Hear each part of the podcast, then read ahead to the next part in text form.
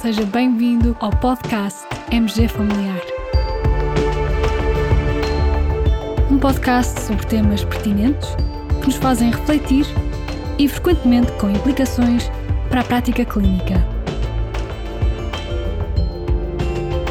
E damos as boas-vindas ao nosso anfitrião, professor Carlos Martins.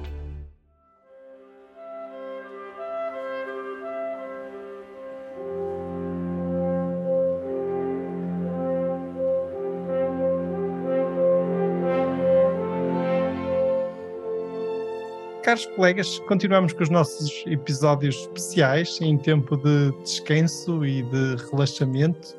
E mais uma vez tenho comigo a professora Sofia Batista e o professor Domingos Loureiro, professor de pintura da Faculdade de Belas Artes da Universidade do Porto e investigador no I2 ADS. Boa tarde a ambos. Que obras é que nos trazem hoje? Ou então qual o tema deste episódio do podcast? Querem revelar? Vamos revelar o tema no fim. Não, vamos revelando, mas de facto íamos começar por uma obra que é muitíssimo interessante e que está aqui bem perto de nós, portanto, para quem esteja ainda um pouco indeciso nas suas férias ou com alguns dias em aberto, porque não ir até Barcelona, ao Museu Picasso, um museu belíssimo, e ver uma das obras mais importantes do acervo desse museu, é denominada Ciência e Caridade, justamente de Pablo Picasso, uma obra de 1897 que Picasso pintou com apenas 16 anos. Essa obra é uma obra em que vemos uma mulher enferma no leito, vemos um médico que lhe toma o pulso, vemos também uma freira do outro lado da cabeceira da cama da doente com uma criança ao colo. É assim, professor Domingos? Sim, é, exatamente. Há um olhar da mãe ou da pessoa que está enferma para a criança que está ao colo da freira, como se percebe que haverá ali uma despedida, uma possível indicação da despedida. E é uma obra de uma fase inicial do Picasso que a maior parte das pessoas desconhece, porque quando hoje vê, fica sempre espantado como é que o Picasso, conhecido pelo cubismo, fez aquelas obras tão naturalistas como esta obra que foi realizada com 16 anos, como disse, e muito bem. O Picasso tem uma formação muito precoce e com esta idade ele atinge já um nível de execução que leva a que o pai dele, que era professor de desenho e pintura, deixasse de pintar porque achava que o filho já o tinha ultrapassado em gênio e em competências. E é também uma curiosidade, porque ele, a partir desta fase, há uma espécie de um lema que ele utiliza durante o resto da vida, que é, aos 16 anos eu pintava como Rafael, que era um mestre da figuração, e depois passei o resto da vida a procurar desenhar, pintar como uma criança. Portanto, é um lema interessante nos ajuda a perceber um pouco destas transformações. Neste quadro, normalmente, a Sofia, por exemplo, mencionou ciência e caridade a tradução também pode ser para ciência e amor ou não? Diria que os dois elementos que dão esse título, digamos, ao quadro, à pintura, é de facto a ciência. O médico é o símbolo da ciência e do outro lado, justamente, uma freira que será o símbolo da caridade. Pelo menos eh, é assim que interpreto e também já li alguns comentários sobre a obra. Há aqui um realismo social, de facto, diria quase nesta obra, e esta presença do médico parece muito simbólica, muito importante no momento atual. Já se fala quase do médico digital, não é? Em que nada substitui esta presença e por vezes o médico aqui toma o pulso da doente, vemos que a doença será grave. Realmente, nos olhos da mãe, há este olhar de despedida, de, também de angústia, porque deixará aquela criança órfã. Mas dizia eu que vê-se que ali o médico já não conseguirá mudar o curso inexorável daquela morte, mas ele está lá e aquela presença faz toda a diferença. É curioso porque este talvez seja, juntamente com o quadro de Luke Fields, o The Doctors, uh, no fundo talvez sejam os dois quadros que, em termos de arte e pintura, mais vezes são usados, por exemplo, nas apresentações dos congressos médicos, nos PowerPoints, realmente como sendo quadros que representam o profissional médico. Nomeadamente, por exemplo, os nossos colegas de cardiologia gostam muito deste quadro porque o médico está com a mão no pulso e então está a avaliar realmente a possibilidade, por exemplo, de uma arritmia cardíaca. e nesse aspecto é um dos quadros mais vezes citado e mostrado em congressos médicos. Mais do que tomar o pulso, aqui há o toque, não é? Eu acho que é Sim. é isso. E de dizer, se me permitem também, que o outro quadro é belíssimo, de Luke Field, mas não está, infelizmente, neste momento em exposição ao público mas este está. O, o que é interessante nesta pintura entre outras coisas, obviamente. Eu acho que é curioso o que o professor eh, Carlos disse, ser muito usada as imagens, embora eu acho curioso depois quando dizem isto é do Picasso, deve haver aqui algum erro na legenda, certamente. Mas, é verdade, é. Mas, e depois quando veem que tem com 16 anos ainda ficam mais confusos. Mas a obra tem uma carga que me parece também muito importante, que é há um lado moral que está associado àquela representação, portanto é uma fase inicial do artista, mas com uma maturidade bastante grande, e que está associado também a, uma perda pessoal da irmã que morre naquela altura, sensivelmente.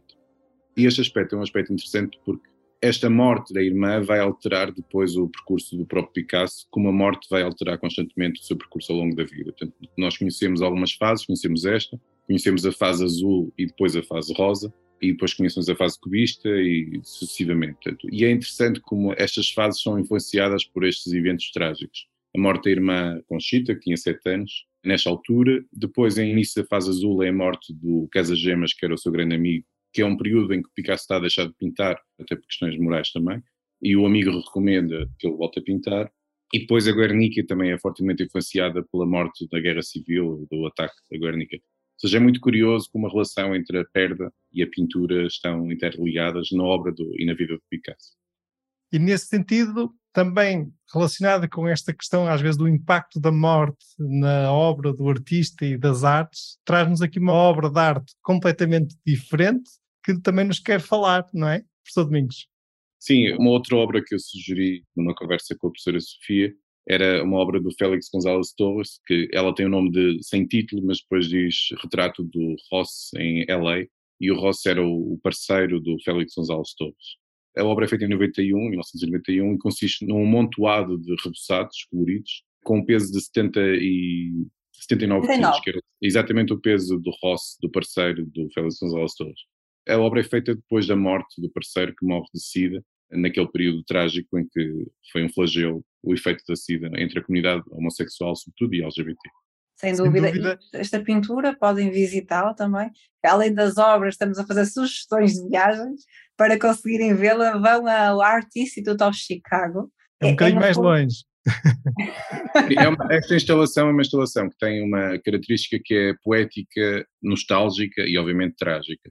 Portanto, aquilo começa com um amontoado de reboçados com o peso do Ross, mas o objetivo é que os visitantes vão tirando e comendo, consumindo cada um dos reboçados. Ou seja, no fim de algum tempo, dependendo do número de visitantes, o monte de reboçados desaparece e até se poderá extinguir. Ou seja, é um pouco esta ideia de que o Ross era uma pessoa que criava uma doçura, mas simultaneamente foi-se perdendo e vai-se dissolvendo na boca de cada visitante até desaparecer com uma memória que é uma memória doce que nos fica no palato. E é uma obra interessante. É, é curioso porque realmente eu já vi esta obra com diferentes tonalidades de cor. No fundo, é uma obra que se vai transformando, e se calhar isso também acaba por ser uma mensagem do autor da obra, ou seja, que aqui encara um bocadinho a morte, ou pelo menos a vida e aquilo que recebeu do Ross, como algo que transforma e que se vai transformando ao longo do tempo. Penso eu, não sei. Faz algum sentido esta interpretação?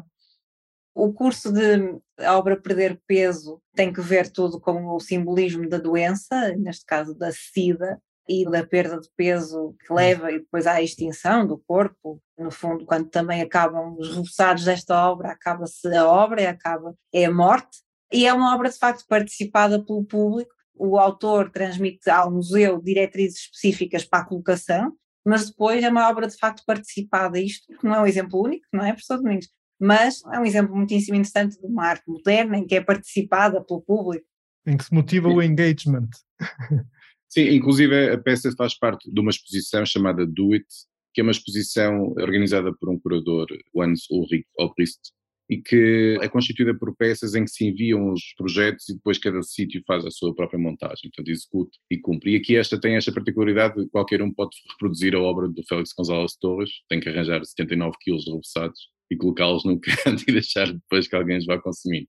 Mas é obviamente uma. São dois autores. Mas ainda que temos que descobrir a forma especial de os colocar no canto.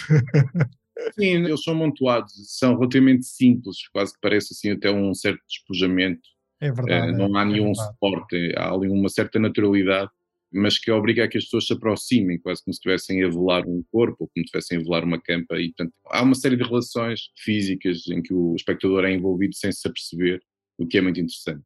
E dá é vontade de aproximar que... e depois, como é reboçado, dá vontade de tocar, de mexer, de pegar, não é? Toda essa interação é muito interessante, por acaso. E saboreia-se, não é? Ou seja, ele entranha-se no nosso corpo, não como uma doença, mas eventualmente se forem muitos sim, mas, mas, mas, como alguma coisa que nos fica na memória como um momento que nos dá um certo prazer e depois vai extinguindo.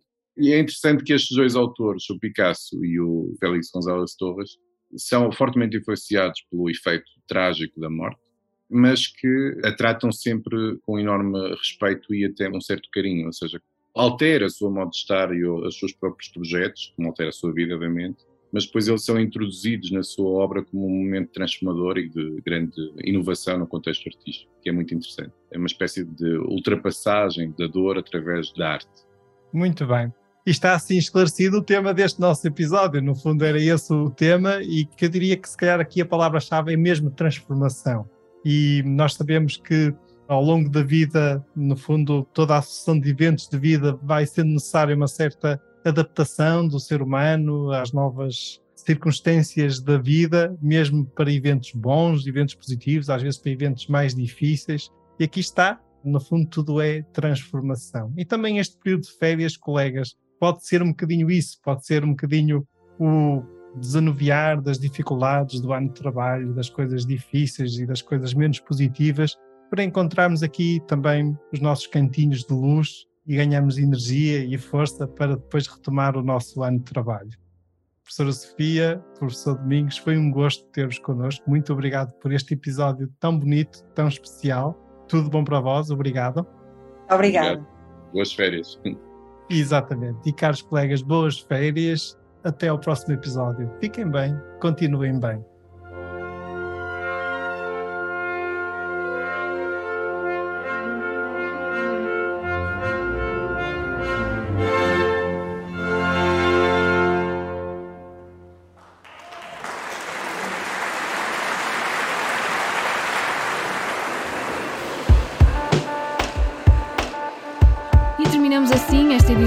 Podcast MG Familiar. Muito obrigada por nos ouvir. Se desejar completar a sua leitura, muitos dos conteúdos abordados neste podcast estão disponíveis em www.mgfamiliar.net. Até ao próximo episódio.